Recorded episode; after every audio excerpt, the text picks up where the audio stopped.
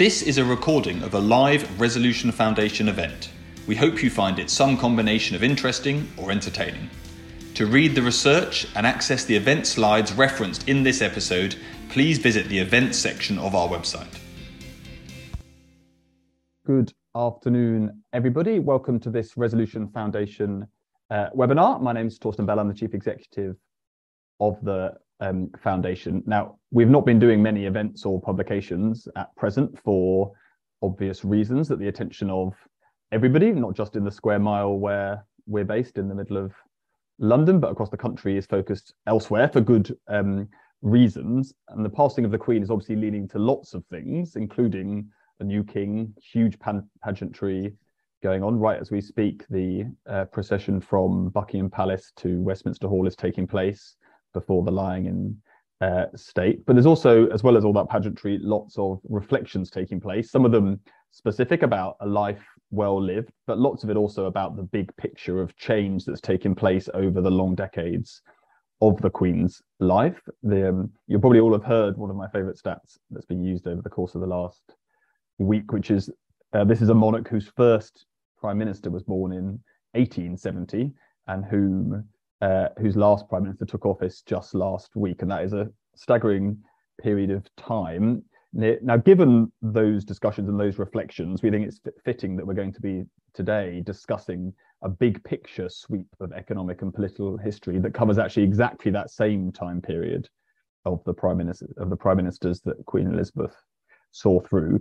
Now, we're going to be doing that because uh, by coincidence, uh, a book covering exactly that time period has just come out. And it's written by Brad DeLong, professor of economics at Berkeley, who's a hopefully doesn't mind being called a polymath. There aren't many of them left these days. Thank former you. Treasury, you. former Treasury uh, minister in um, Clinton's administration in the 1990s, and hopefully all of you who were paying attention in the 2000s also saw him playing a large part in the takeoff of economics blogging while it, before it was fashionable, the um, uh, but I'd say the golden age of economics blogging probably, but since everybody's moved on to Twitter and had to tran- shorten their thought patterns since then. So Mm-hmm. um, Mhm. that's what we're going to talk about. And he's written a book.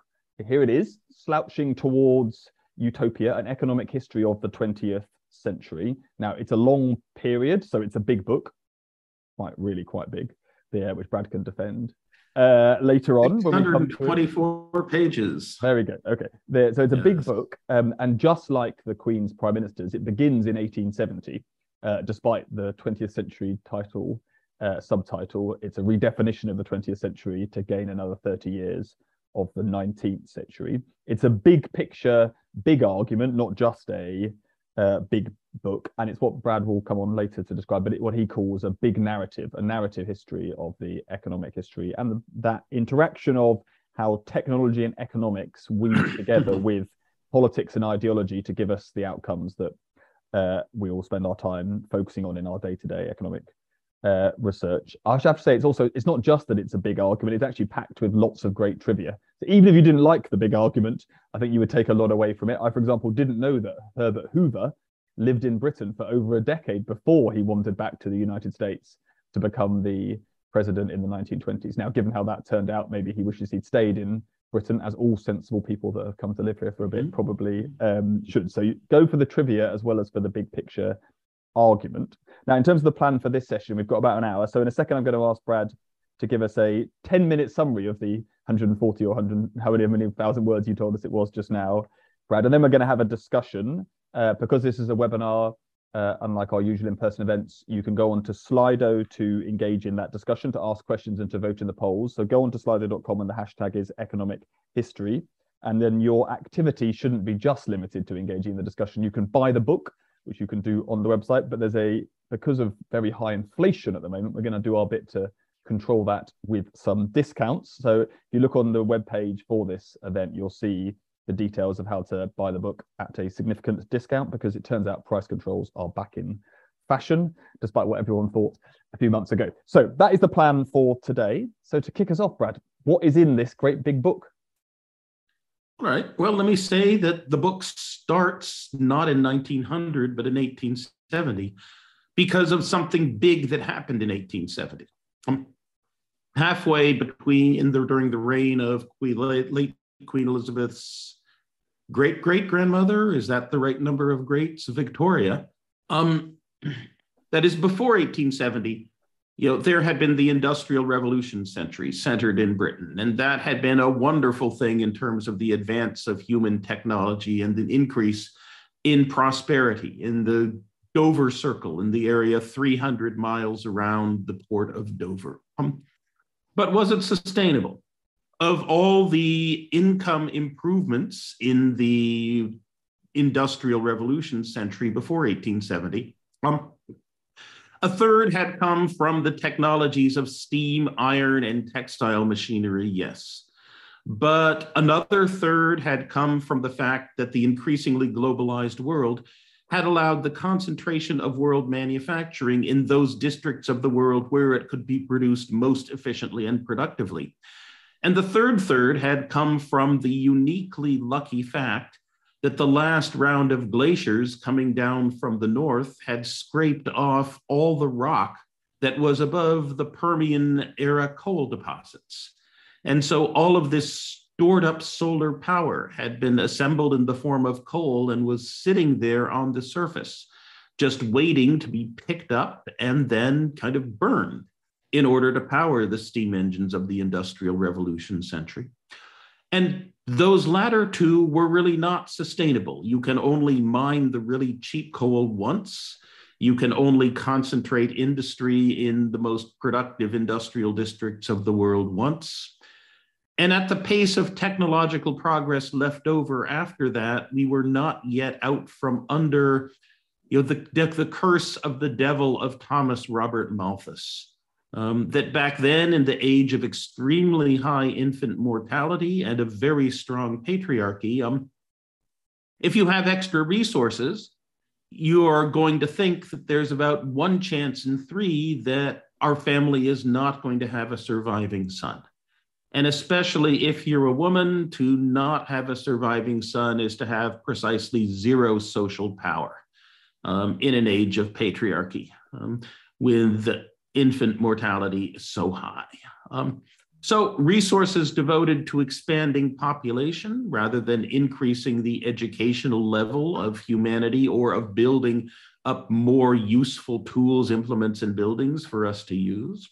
Up until 1870, humanity was stuck, you know, extremely poor, perhaps $3 a day for the typical standard of living the world worldwide, somewhat bigger in Britain in 1870, you know, but, but not going anywhere and desperately poor. All that changed in 1870. After 1870, we humans have done amazingly, astonishingly, uniquely, and unprecedentedly well at baking a sufficiently large economic pie that for the first time in history, we can look forward to a world in which pretty much everybody has enough. But there are also the problems of slicing and tasting the pie, of equitably distributing what we're producing, and then using our technological powers to live lives you know, wisely and well. Um, and those problems of slicing and tasting, you know, they continue to flummox us even though people back in 1870 and before would have said that the problem of production is the hard one. The problem of baking is the hard one. The problems of slicing and tasting are not. And they flummox us. And so, manifestly, we do not today live in a utopia in spite of the enormous technological power of our civilization. You know, after all, drought and hunger and famine are still things. You know, killer robots stalk the skies above Ukraine and Syria um, old people find themselves you know, terrorized by those who cynically seek to glue their eyeballs to screens so that said old people can then be sold fake diabetes cures and various crypto grifts. Um, it's a world with remarkably bizarre dystopian elements as well as you know, marvelous technologies. So, what's the big reason for this? And I think that most of the history since 1870 is best seen as through the lens of saying the big reason we've been unable to build social institutions for equitably slicing and then properly tasting our now more than sufficiently large economic pie is the sheer speed of the economic transformation. Um, Schumpeterian creative destruction every generation, which means our immense wealth has always come at the price of the repeated destruction of industries, occupations, livelihoods, and communities. And that we humans have been frantically trying to rewrite the economic institutions, sociological networks, software code that runs on top of our rapidly changing forces of production hardware, trying to cobble together on the fly a society that sort of works and kind of holds together and that does not crash, given that the change in the underlying forces of production hardware means that whatever ran in terms of economic sociological software a generation ago is buggy and crashes now. And whatever we cobble together now will be buggy and crash in a generation or so. So we have had very little success in having sociological and economic institutions that fit with our changing technology and the way we work in our daily lives and consume. Very limited success.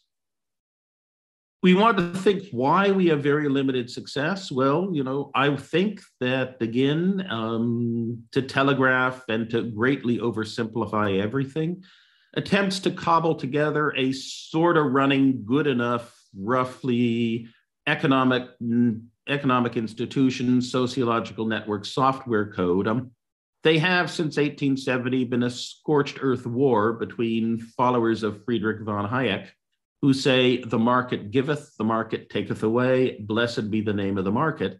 That the market economy can give us wealth, it cannot give us anything more. Try to ask for social justice as well, you and you end up without wealth you know, moreover, you end up on the road to, um, well, as Hayek said, you end up on the road to serfdom. On the other side have been the followers of Karl Polanyi and all of their various sects who say that, quote, the market was made for man, not man for the market, unquote.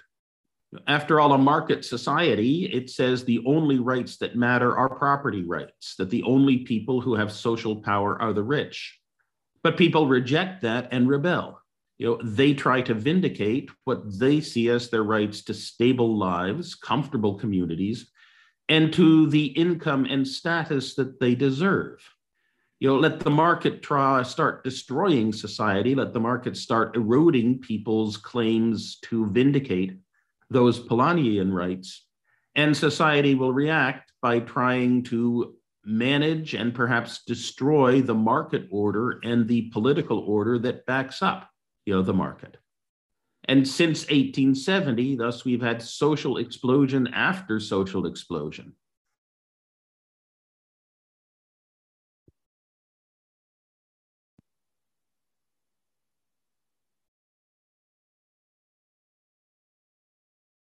Hmm. Have we lost Brad? I fear we have.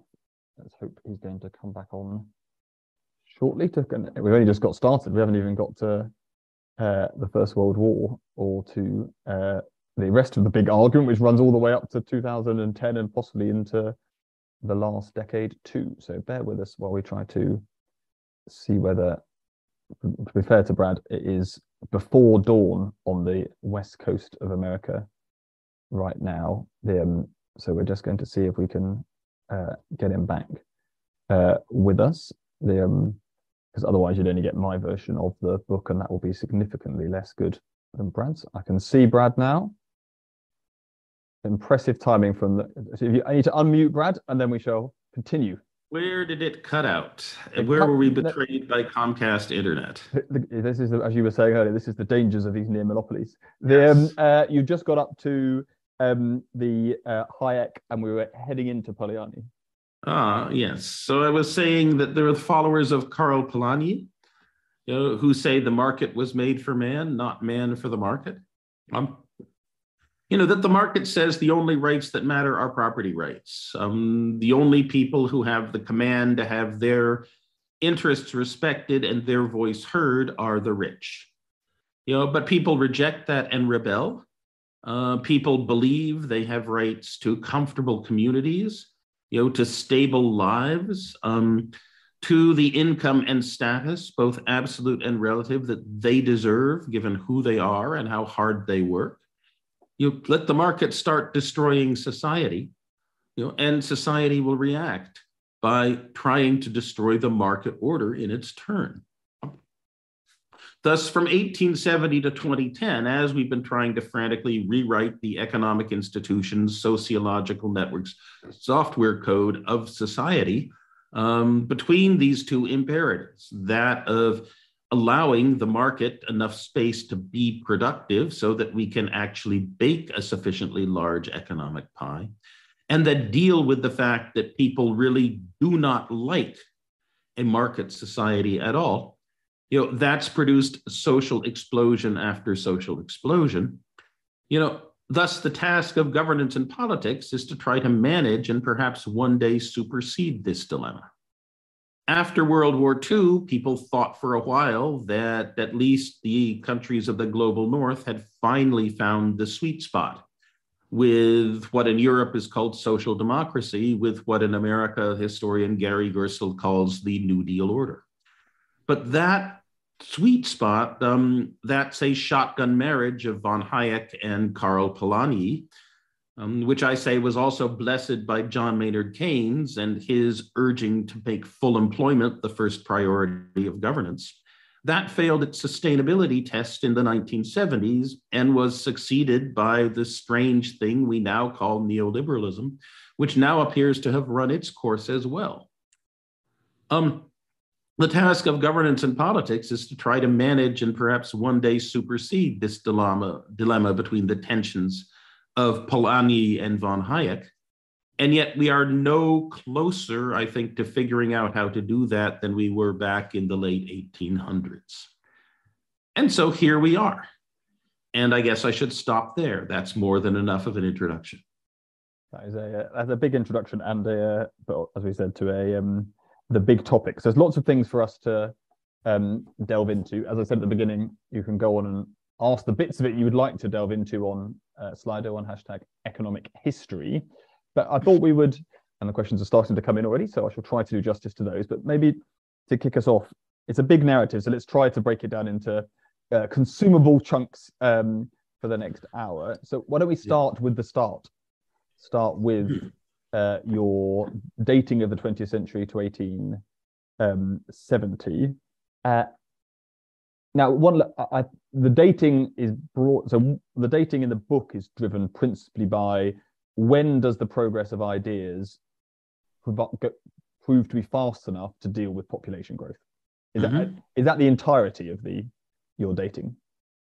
I would say yes. I'd say that has got to be what really matters. All right. That, you know, you kind of go back to Aristotle and Aristotle talks about economics, and he says there are four branches of it.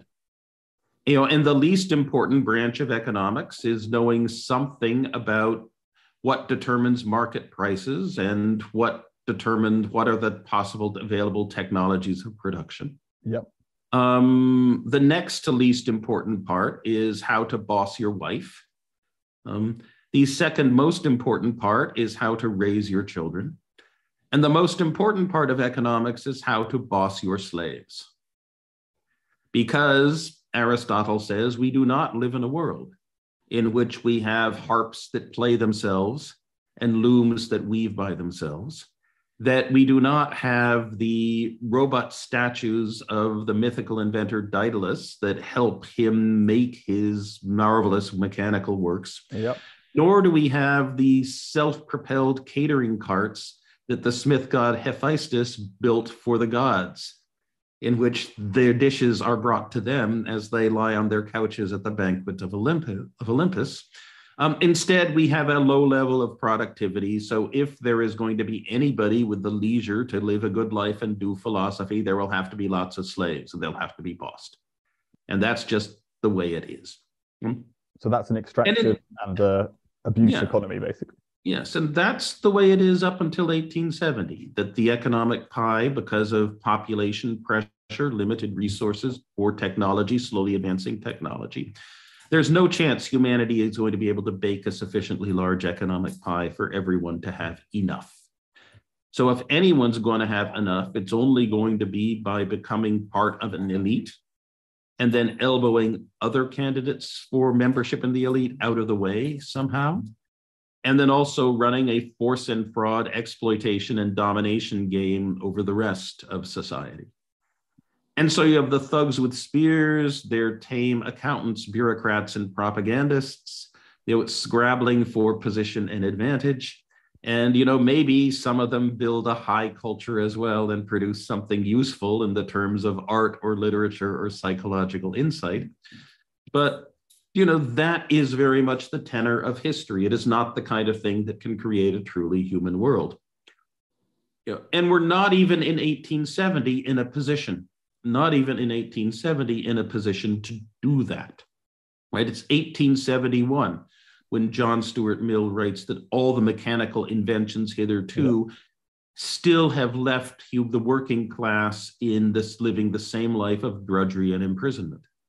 And that's the thing that changes in 1870 because he's saying he's saying in Britain we have seen some productivity growth. Um, it's, it's, just that no, it's just that it's just that the people haven't got it and also that yes it's enabled manufacturers to make huge fortunes. It's enabled a greater middle class but you know population pressure is coming. The birth rate is rising. You know the really cheap coal has been mined. Um, industry has been concentrated. And so we're facing the wall. And remind everyone why malthus is right and why we need more ideas to have a larger population. Why, why is this population growth sucking up? Why can't we just have our productivity growth and then share that and have a larger population doing more work, but at that well, high productivity do. growth. But you know, we had 1.3 billion people on the world in 1870, and we'd had only 500 million um, in 1500. So you know, with 1.3 billion people, you know, your average farm, um, your average farm size is only about a third as large as it had been back in 1500 you know um so it's a, better technology yes. You know people being sent from britain with pickaxes to mine guano in huge amounts yeah. off the coast of south america. And with guano king being a kind of high-tech entrepreneurial course of status and wealth um, kind of a bizarre agricultural nitrogen technology based um, leading sector resource scarcity is a powerful thing. Um, and it was a very, very powerful thing before 1870, you know, in large part because technology was not improving that fast. And so it was, you know, pretty easy for population to kind of keep up and exhaust whatever possibilities were opened. Great. Now let's turn to the what, why 1870. So what? So the fact is that ideas technology take off at a faster growth rate. Why does it happen then? Um, well, you know, I think there are lots of reasons, lots of things that you need to have happen in order to have institution, the right institutions to support rap, the rapid technological progress that we see around us. And I think that the um, the last three pieces of the institutional complex that they fell into place around 1870. Um, and I think they were the, the coming of the Industrial Research Laboratory to rationalize and routinize the discovery and development of ideas.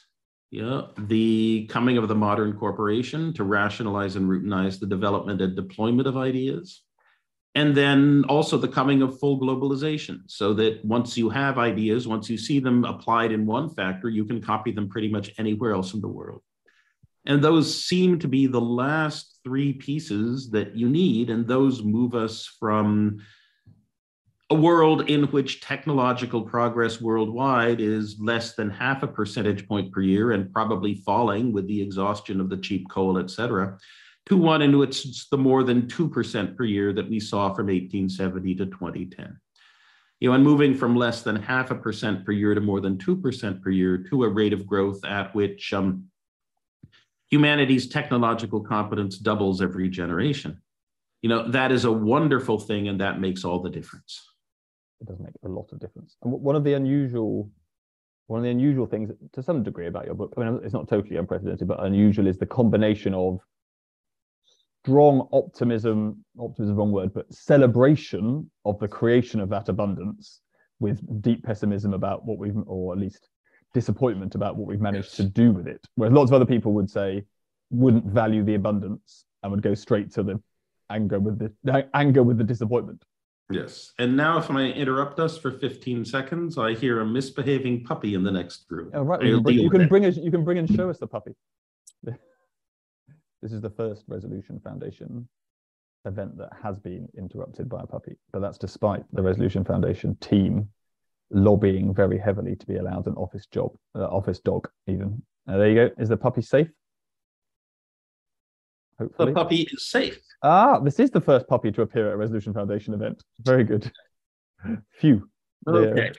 So we were just on. We were just on your unusual your unusual celebration of the abundance while being disgusted by the outcome is unusual. Yes. Yes.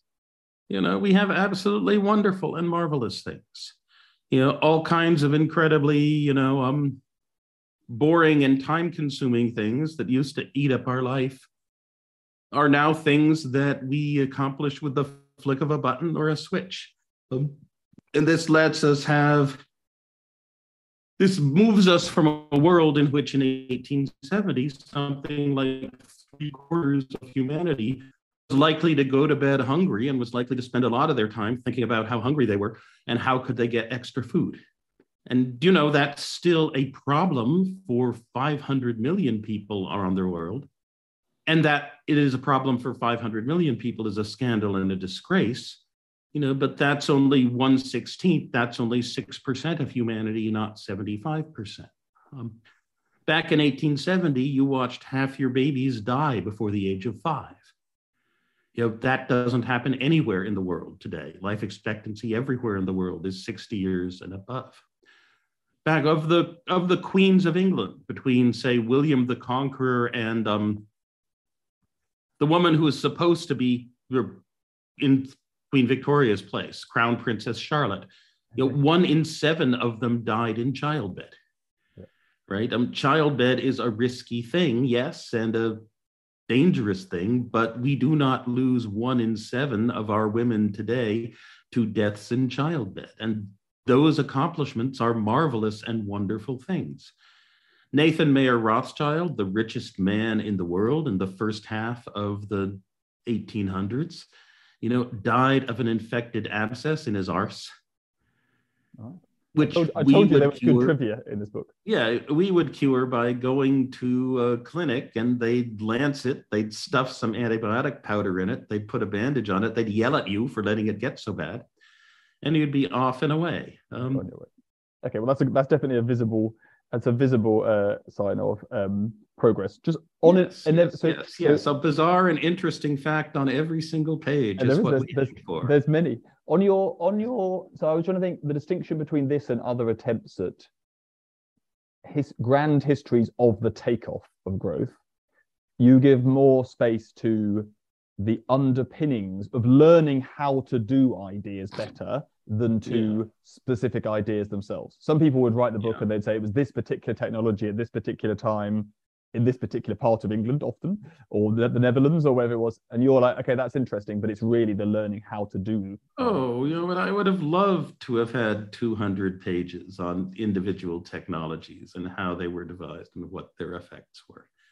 You know, when I was the knee high to a grasshopper, I was lucky enough to have the late David Landes as a teacher, who wrote an absolutely magnificent book, you know, called The Unbound Prometheus about precisely that.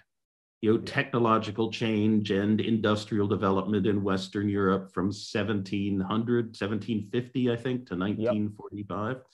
which was absolutely brilliant. Um, look, I mean, I have 600 pages. Um, there are another 400 pages left on the cutting room floor. There are notes and outlines and quotes for an extra 600 pages as well. Basic Books would not publish a 1600 page book or even this thing in But that also it also wouldn't be central to your argument because your argument is yeah. it's the yeah. institutionalization of how to do ideas, not yes. the long list of yes. ideas that matters. Yes. yes. No, that it's that the institutionalization is the the invention of the process of continual and repeated invention and deployment is the big meta invention that we should focus on. And once we've done that, we then have the Schumpeterian creative destruction, the requirement of rewriting the soft society software code, and the fight between Hayekians and Polanyians. And, you know, that's enough of a grand narrative. Um, I can't add any more and have it be a coherent book at all, you know, much as I would have loved to. And thank God I had editors. Editors are, they're underrated. Editors who would they, say this does not work as a book. They're good inventors. Whoever invented editors was also adding value yes. to humanity. Whoever right. invented good editors. Um, yes, sorry, yes, good editors. Yes, very important. The adjectives we use. Right, let's yeah. take the first question from the audience. So Rachel uh, here is going. We're going to bring it up on screen so you can see it uh, Brad and everybody else can see it, but I'll read it out while wait, which says, if our founding fathers of economics, uh, so in your case, you're mainly talking about the 19th century founding fathers of economics, so they are almost almost almost all fathers, um, could speak, what would they say? What do you think their views would be about, about where we've ended up, about where our society and our markets have ended up? The um, so what do you what do you think, Brad?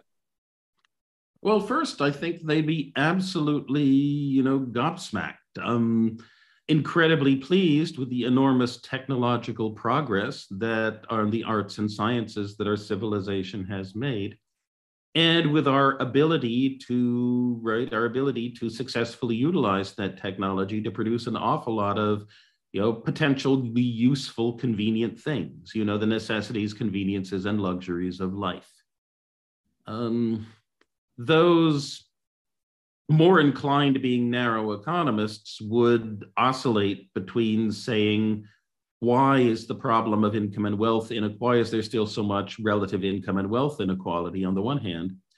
And saying, but does it really matter? Right? That the difference between rich and being poor really matters when, say, the poor have a diet that makes their children five foot three at adult, their male children five, their children average five foot three at adulthood, and the rich have a diet that leaves their children five foot six at adulthood. That and it's what it does to your brain, your life, your livelihood, your life expectancy. That's really important. But the difference between you know five foot six and five foot seven on average, which is what we have today, that even that's much less of a difference. That that relative that we are now absolutely so wealthy that relative income differences make, have little impact is one thing they might say. Um, to which you the response would be, yeah, but people still think they're really, really important. Um, people with a more moral philosophical bent, you know, people like Adam Smith, you know, say, who was broader than an economist, you know, would very much say, well, yes, you solved the problem of production to an amazing degree, but the problem of, you know, holding society together is some kind of equitable and cooperative institutions. Those seem to have serious problems. Um, and then there's the problem of proper utilization, that the whole idea is to use our technological powers so that people can flourish can accomplish their ends, can live their lives wisely and well.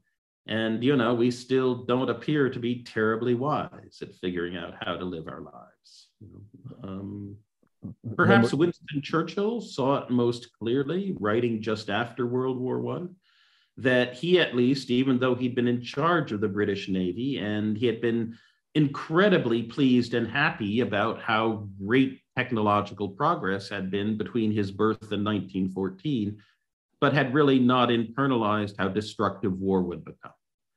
That the same technologies that had, even though he was in charge of building things that would hurl yeah. 15 inch in diameter shells tens of miles and then explode. Yeah.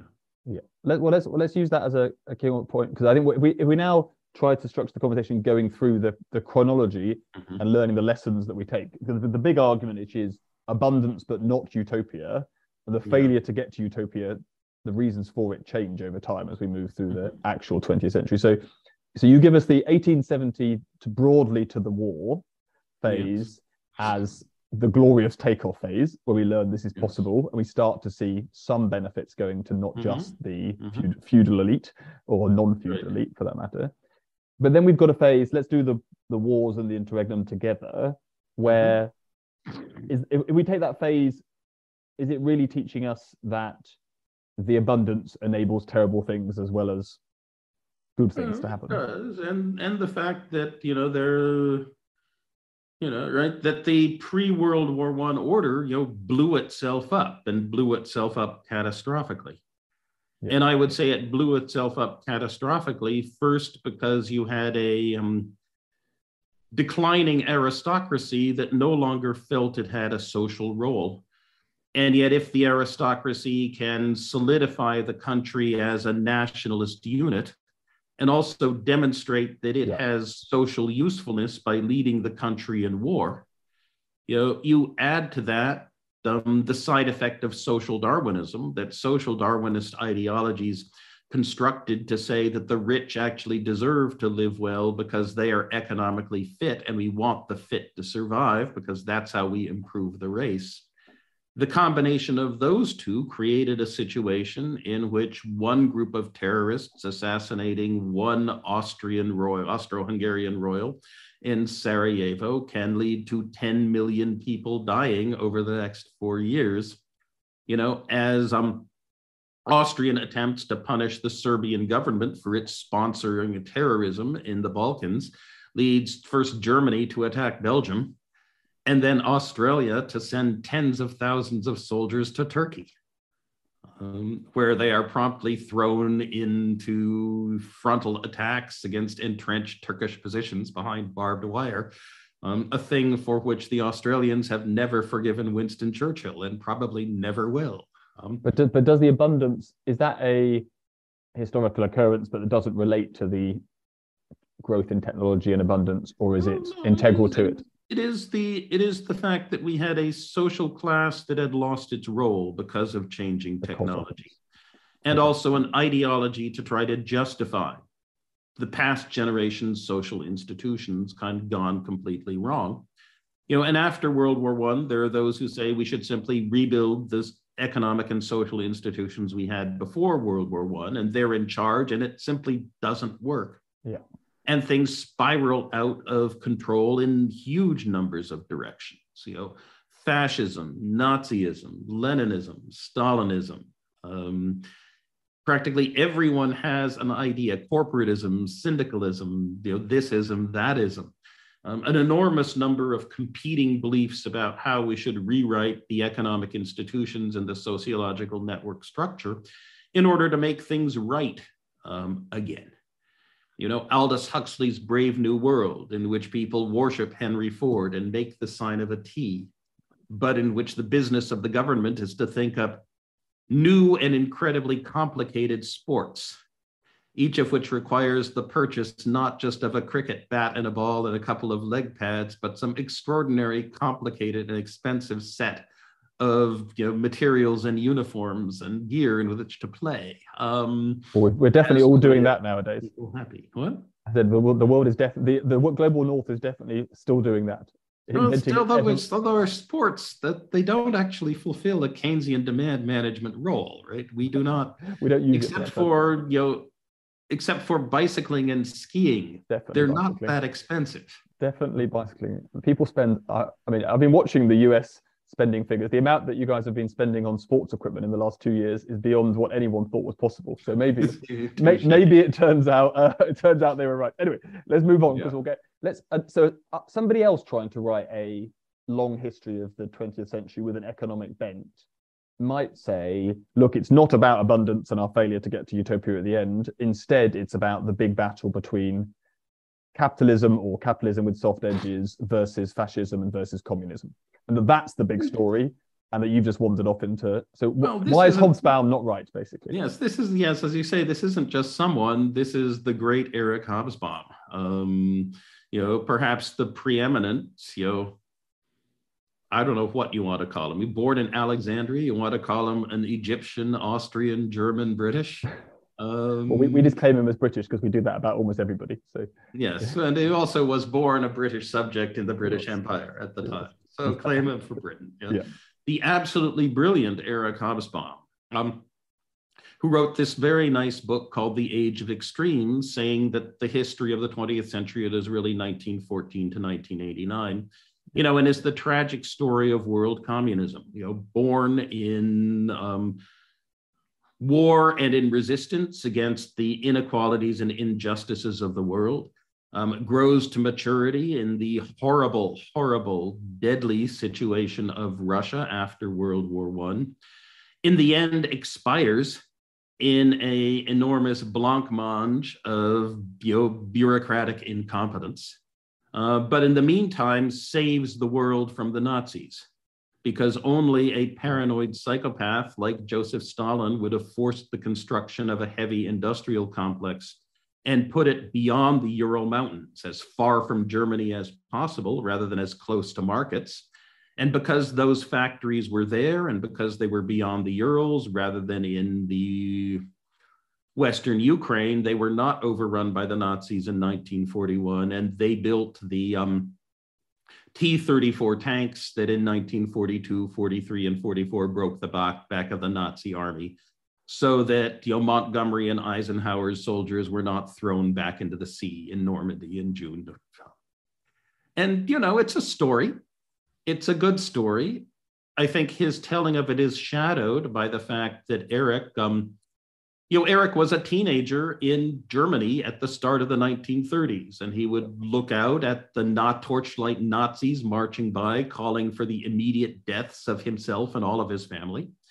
You know, and he made his social and political commitments to the Communist Party then as the only organization interested in protecting him. And you know that he would, the end of his life, you know, he would you kind of get some drinks into him and you ask him, and he would say that the Soviet collectivization of agriculture was worth trying because even though it was a horrible disaster, it might have been the road to utopia. Um, you know, and I think that shadows his history and that makes him put that much the, to the foreground. And yet I see that as simply one of the unsuccessful attempts to figure out how to rewrite the economic institutions and sociological network structure software code of society to cope with yep. the rapidly changing forces of production in a world in which technology revolutionizes on the economic base every generation. Let's, and you know, some good ideas, some bad ideas, a lot of bad ideas about political organization in there. Um, but you just say that as the big story and you miss the bigger one. Um, you miss the bigger one because you know, um, Leninism and Stalinism are just one of the currents of this is how we're going to manage the tension between Hayek and Polanyi. We're going to abolish the Hayek part, abolish the market, and try to build something based on command otherwise. And there are lots of other, and we, how should we rewrite this? This is how we should rewrite this is going on. Yeah, absolutely. So let's let's wind forward. The um, because although the overall tone of the book is obviously we have failed, we have succeeded on this abundance, and we have failed right. to create the utopia that we have the potential, at least mm-hmm. technologically, to create. The one reading of your book is we we actually got close-ish, or at least we were on the route to utopia in the 30 years after the yeah. um, Second World War in what we call social democracy. And as you say, people in America hate to call social democracy, but basically is a soft version of social Obviously, democracy. Social is a bad word in American. I know it turns out it turns Sounds out like difficult. Socialism. Okay, but you can forgive. We'll, we'll forgive you your linguistic kind of uh, agony, but like social democracy, and to some degree, it reads like your view is social democracy is the answer. Not just that it was that yeah. answer, it's the answer.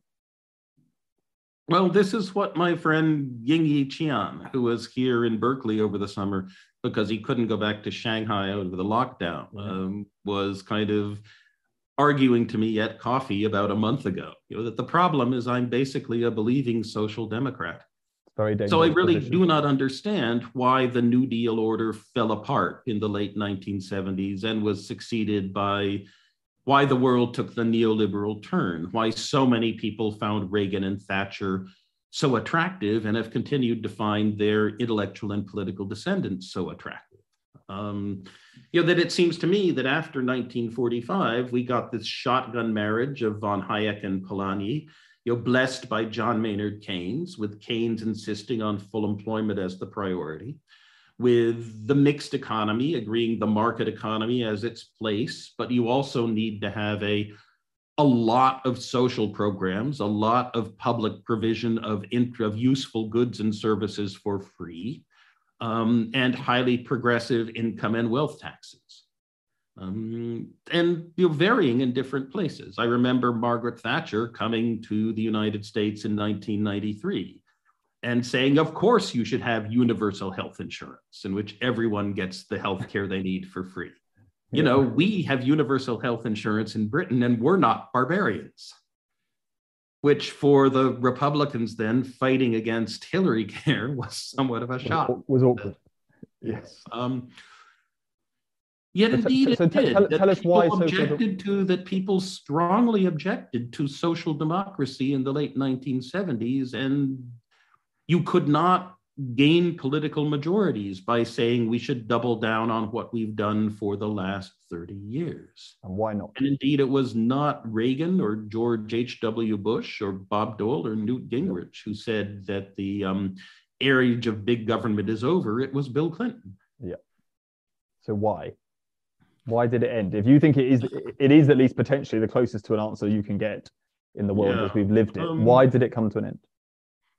Well, can I say maybe you should punt this to Gary Gerstle, who has a book, The Rise and Fall of the Neoliberal he, Order? He's not here today, so you can summarize it. He's like, not here today. Who hasn't thought about this, I think, somewhat more deeply than I have. Um,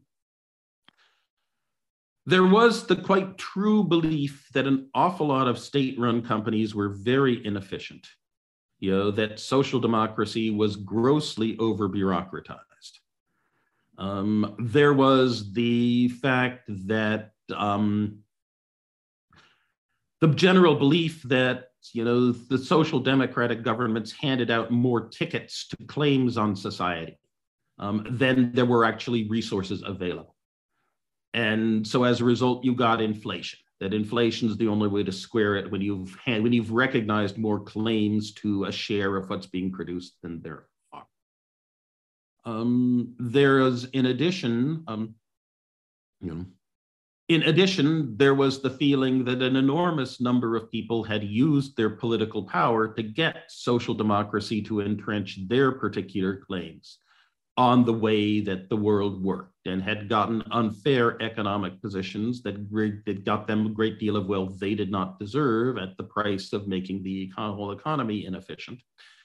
And there was also the very strong belief that um, the social democratic view that people should get, that there should be a basic level of income that everyone gets by virtue of a citizen. And then over and above that, if you do well on the market, you can get more. Um, a feeling that there were too many people who were taking advantage of that. That is, there were too many people who were not pulling, not you know, pulling their weight, not doing their share, who were taking advantage of the system to become feather bedders and slackers. Um, we saw this in the United States. We saw this two weeks ago or so when we saw Senator Ted Cruz denouncing Biden's student loan forgiveness program as something that's going to give you know 10,000 free dollars to some slacker barista who majored at Sarah Lawrence in lesbian dance ther- therapy, who really doesn't deserve to get a $10,000 present from the government. And it's a great offense to rightness that yep. she gets $10,000 while, you know, the hardworking people whom Ted Cruz wants to vote for him do not. Right? Um, but, the, but the big argument there is that view, that's a fairness, yeah, that it's a fairness problem. View, yes, yes. Um, that and those four things you know inflation rent seeking you know the feeling that you know be over bureaucratization and the feeling that you know indeed the market giveth the market taketh away blessed be the name of the market was not a bad idea because the market does recognize virtue and hard work to some degree at least and thus that the rich needed to be richer than social democracy allowed them to be, so they would be job creators, properly incentivized to be entrepreneurial. And the poor needed to be poorer than social democracy wanted them to be because they needed to buckle down and work harder. Yeah. And those four things, you know, they became the dominant strain, that tsunami of politics in the late 1970s. You know, as Jimmy Carter says, yes, I want to bureaucratize and deregulate too. In fact, I'm going to deregulate air travel and trucking as a start, mm-hmm. transportation as a start on this. Um, they get then overwhelmed by the wave. And after 1980, everyone, um, even the Clintons and the Blairs, who very much, and the Miliband's um, in their various permutations, who are social democrats at their core, um, find themselves having to talk in neoliberal terms. Yep. Um, you know, that, and that Yingyi says, I really do not understand why that happened. And that means that my focus in the last quarter of the book is not as good as it should be. Um, well, let's turn let's turn to the last quarter of the book on the so on um uh on the neo what you call the neoliberal phase, which yeah. which you draw to a close um recently. The um well actually don't draw to a close, but you you your description of this phase with uncertainty yes. about the future um draws it to a close. There's quite a few questions in this space. Some of them, though, mm-hmm. are on the more optimistic end. So, uh, you, your big discussion is obviously that that that period hasn't and it hasn't worked broadly, has not delivered what right. it was meant to, even though there's some upsides versus of the specific problems it was trying to address from the 70s. But it doesn't give us, it doesn't keep Polanyi happy broadly mm-hmm. because people don't see it as fair. That's the big picture critique of the um, right. and yes. doesn't give you investment, doesn't give you long run growth. But mm-hmm. a, a, critique of that, which is a version of here, which is actually the 80s for some income growth in some parts of the global north is quite strong. It's just it's very unequal, but it's quite strong. Uh, and maybe we the danger is that we got used to that okay growth, which again in the UK broadly continued till about 2003 and then has slowed since. The um, but actually the part of the problem is we all thought we kind of wrongly thought that this phase was normal and now right. looking back at it, we're rewriting today's unhappiness into the 80s and 90s, but actually it wasn't that unhappy. It's one. In some ways, yeah. In in some ways, this is in fact what Timothy Noah said in his review of the book in the New Republic that really the thing came to an end with the neoliberal turn, right? And that afterwards we have this new normal of much lower growth um, rather than of rapid growth in which we can grasp for utopia if only we were a little bit richer and could distribute it a little more fairly. Um, that that's kind of over because the one big wave of huge technological advance is by and large over. Um, yeah. And that it's just that we fooled ourselves. You know, the yeah. rich and the talented and the articulate benefiting from the great rise in income inequality. Eh, eh, they can make their incomes rise in the 1980s and 1990s. Yeah. And then the flash in the pan that was the white hot heat phase of the computer revolution in the mm-hmm. 90s and the oh OOs. And after that, we get back to the new normal in which things are much more shadowed. Yeah. Um, quite possibly. Certainly, the engine of you know, technologically driven economic growth appears to be firing only half its cylinders since 2005. And it's still not clear to me whether that's permanent or whether that's still the shadow of the mishandling of the Great Recession um, that's driving it. Yeah. And there's quite a few now, questions we do, we lines. Do, though we do actually have now things that were second order problems up until 2010 you know are now first order problems you know that um, Nuclear proliferation has now reached critical mass, which is a very bad thing.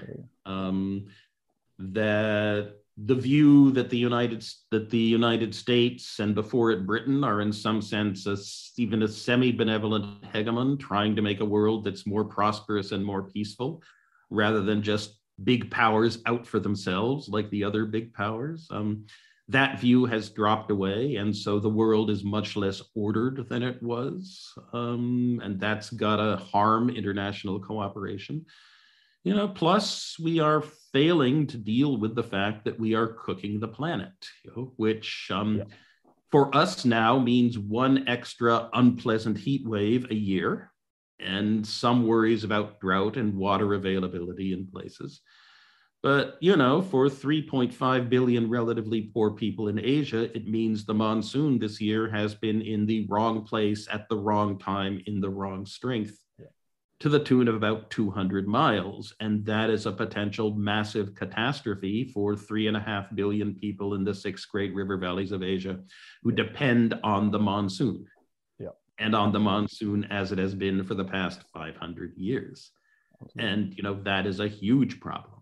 Um, that, well, that is a good. Let's let's bring up a first poll along those lines actually for people to go on to slide and vote on. So it should, it'll appear on your screen in a second, but it's basically saying, look, where where are we today? So are we still broadly where we are in Brad's book, which is we're creeping towards utopia but not getting there as fast as we would like, or getting there to some degree on the abundance front but not on the utopian side of it? Are we actively going backwards from it? So that would be the general critique of neoliberalism as a running away from utopia with not enough abundance being got for it. Uh, are you a tech optimist? We're already there. Can you believe how much stuff we've got? Even you know, e- you know, most people are home housed, as Brad said at the beginning. Lots of the problems that we thought were the core problems facing humanity have been solved. Or are you a form of humanist who thinks that this is all absolutely ludicrous, that there is no utopia, there is just humans, and humans are never satisfied, and that is the human condition. Brad, what do you think? Um, well, I reject the fourth, right? Simply because having to watch half your babies die and having to go to bed hungry more than half your days and spending a lot of your time, you know, thinking, you know, that, you know, I need more food. I need some way to find more food. Um, that it's better to think it's you're you are happier if you're thinking about other things than I really need to find more food and I can't right now. Um, yeah.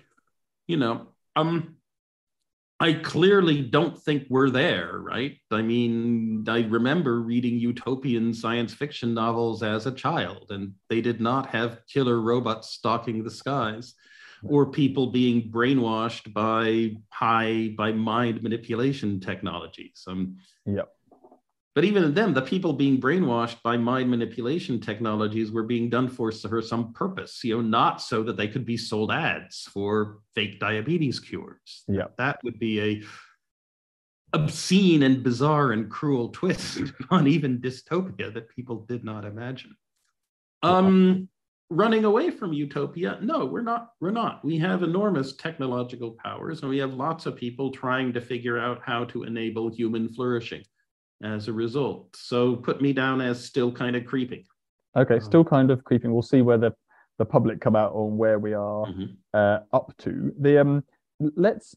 I, I'm trying to think how we. So the other stories that are in the book, but that some people would see as more central that we should raise. So the role of the global north is in in the spotlight in this book because that's where because it's right. under, it's it's an economic story and the, yes. most of the big picture economic progress mm-hmm. is happening in the global north. So that's where the book is focused. But obviously, some of the outcomes from that are all over the world. Yeah. Uh, so w- where does the global south fit into this story? Um, well, you know, the global south fits into the story as something that was maybe a few steps behind um, the global north as of 1870. You know, that the first wave of industrialization was indeed concentrated in the English Midlands then spreading to the rest of England and Scotland, across to Belgium, the Ruhr Valley, um, the northeastern United States, and then tentacles out from elsewhere after that. Um, you know, from you know 1870 to 1975, the story is of material progress in the global South, accompanied by enormous imperial and anti-imperial and civil war political disruptions but growth that, really does not keep up. You know, that in 1975, you know, Lant Pritchett's calculations are that the gap in wealth between the global north and the global south is, you know, a factor of four, while it had been a factor of two back in 1870. Um, since 1975, there has been a bunch of convergence um, that the global south has been drawing closer in relative terms, although it is still very far behind. But overwhelmingly, this convergence is driven by two countries, by China and India. You know, it's not that if you pick a country at random, it's gotten much richer. It's gotten richer relative to the global north between 1975. It's that China and India have managed to do amazing things. Yeah. And you know, together they are what 2.8 billion people or so. Um, they're a huge chunk of the human race. And indeed, maybe the big historical event is not so much anything happening in the global north, but rather the coming of the Industrial Revolution to China and India around 1980, yeah. the accession to power of Deng Xiaoping and Rajiv Gandhi. Yeah. Um, let's um let's go to the f- the future. Well, first of all, actually, let's bring up the results of the poll to see where everybody else came out on there optimism versus pessimism, and then we should go to the future, which is where the whole stuff comes in. Okay, so you're all very pessimistic uh, at home on thinking that we are running away from it. I mean, Brad, just to explain, in the British context, obviously, you've had slower growth. We've had right. zero wage growth for 15 years. So the the uh, and it's hard. And well, our product, our. You know, um, I would say this is all the fault of those of you who voted for the Liberal Party. Right, and oh, this is this is your Nick Clegg bashing. Yes, I mean basically the problem was Nick Clegg acted like a Nick Clegg. And you know, he had enormous power to shape British policy in the late 2000s in kind of technocratic centrist, let's get the government rolling again and let's get Britain progressing again.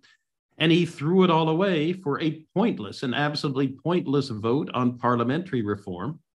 And in return, he empowered a um, particular group of Tories who were not appealing to the center of the electorate at all, at all, but who instead wound themselves wanting to say that the important thing is that those who aren't working hard aren't getting any more than they deserve. You know, and a politics, a governance that is focused on making sure that those who that those who are slackers or are perceived as slackers by your core supporters don't get more than you, they deserve is not going to be a politics that produces any form of economic growth, and you shouldn't be surprised when it doesn't. okay, that's a very plus, plus, plus. Then there was the fact that Boris Johnson and company decided that they wanted to stake out a flag that they were the real defenders of the British working class, working and middle classes, and not the toffs who were running the party. And so they put forward this idea for a Brexit referendum, not because they wanted to win, but because they thought they would lose, but they would demonstrate that they were on the side of the typical Briton who didn't live in central London. And, and so when they won, they were absolutely flummoxed and had absolutely no idea of what to do. And they still have absolutely no idea of what to do. Liz Truss has no more idea of what to do than Boris Johnson well, does, who has no idea than Theresa May did. And so you could you elect a bunch of people who are not in the governance business, and then you are surprised. Um, so we should. And you know, from my perspective, it all could have been ended. Um, you know, had Jeremy Corbyn been less of a Jeremy Corbyn, or had Nick Clegg be led, been less of a Nick Clegg than he was. Well, you can raise this with Nick Clegg, given that he's your neighbour in the Californian lands these days. It's true. Uh, so he's your, he's yours now rather than ours. Uh, so don't worry. Uh, now make... selling fake diabetes cures to oh, people yeah. allegedly. Yes. Allegedly. Uh, right now on the future. So the um, so your book ends. That we should. Your book ends basically by saying, "Here we are." Yeah. abundance but no utopia. Yeah. It then says broadly it's not just that that's a bad situation but that we don't have a route map. It's not just right. that it's not just your your pessimism at the end isn't just we're in a bad situation. It's mm-hmm. that there isn't a route map out of it. So my question is basically where is our Keynes I who's writing the map um, do you have any young whippersnappers? I, will have a, I'll have a look. Obviously, the Resolution Foundation is doing its best to be Britain's Keynes you do. You for do. the 21st you do. century. You do. You do. You do. Look, I mean, I'm in my 60s. I'm kind of played out. It's too late for me to have good new thoughts, but you have a foundation and have young whippersnappers available. Okay, I will go. Now. Yeah, I mean, clearly the neoliberal impulse seems to be played out substantially um, return to social democracy, to kind of making von Hayek and Polanyi have their shotgun marriage with John Maynard Keynes holding the shotgun, failed its sustainability test in the 1970s, and I see no reason it would succeed going forward. we have a challenge from, you know, um, Xi Jinping and company, right? Mm-hmm. Who you go to China and you ask someone what they think of Xi Jinping, and they'll say, well, maybe he is not the most patient um, or the most ideal leader. But you know, if you if you arrived at a restaurant and if you looked at the general manager, and if it were Donald Trump or Boris Johnson, you would turn and run away um, on the grounds that this is not a person who is competent to run a restaurant. But you know, you go to a restaurant and you find that Xi Jinping is running it, and you're willing to sit down and eat and order something.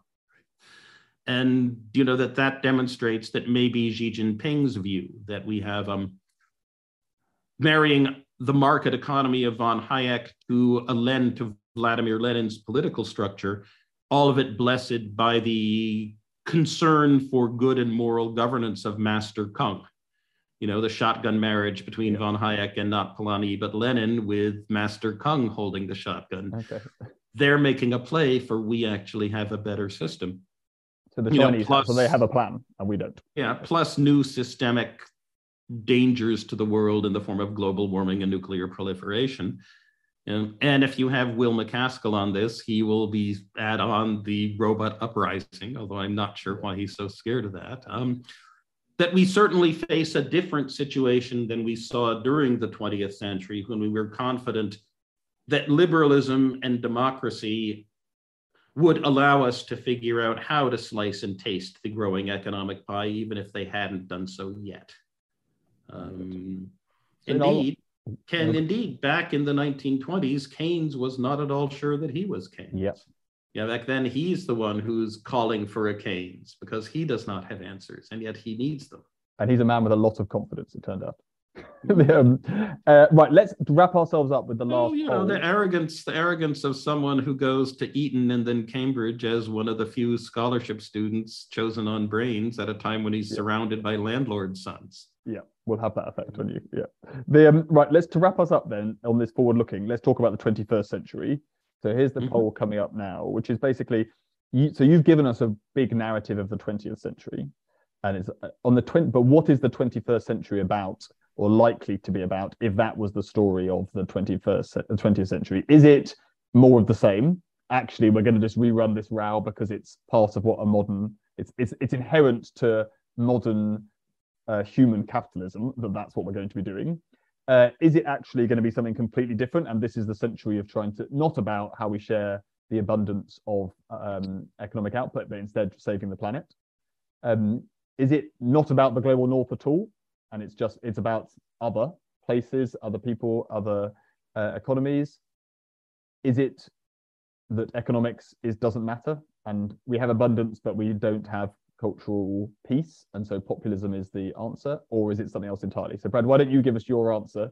Uh, then we'll quickly take people's results, and then we'll finish up and let people go about their days, and you get to to get, have your dawn, hopefully at the moment, it looks like two and three, right? That trying to grapple with climate change, um, and you know, plus um, the rise of the global south um, seems to be the way it's likely to go. But I get to be a historian, which means I get to be judged on my interpretations of the past oh, rather than on my wrong forecasts you know, of the future. Many I mean, you'll notice that the book does not have of what's happening next. Absolutely. Yes. It was my co-author Steve Cohen who strongly said I should not do that. That adding of what next chapter looks ludicrous. The chapter looks ludicrous in six months, no matter what you write. And it also impairs the integrity and the authority of the entire book as it is, I can write different versions of what would be the what next chapter every two years for the rest of my life. And so hopefully have a steady meal ticket.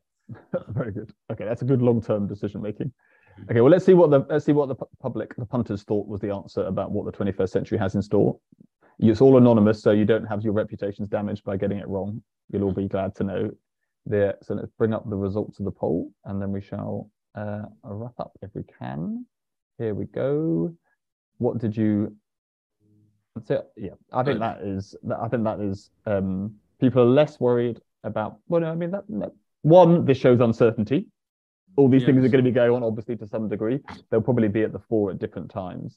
But I think well, it shows that people are worried about the right things. That's very good. Do you know, I remember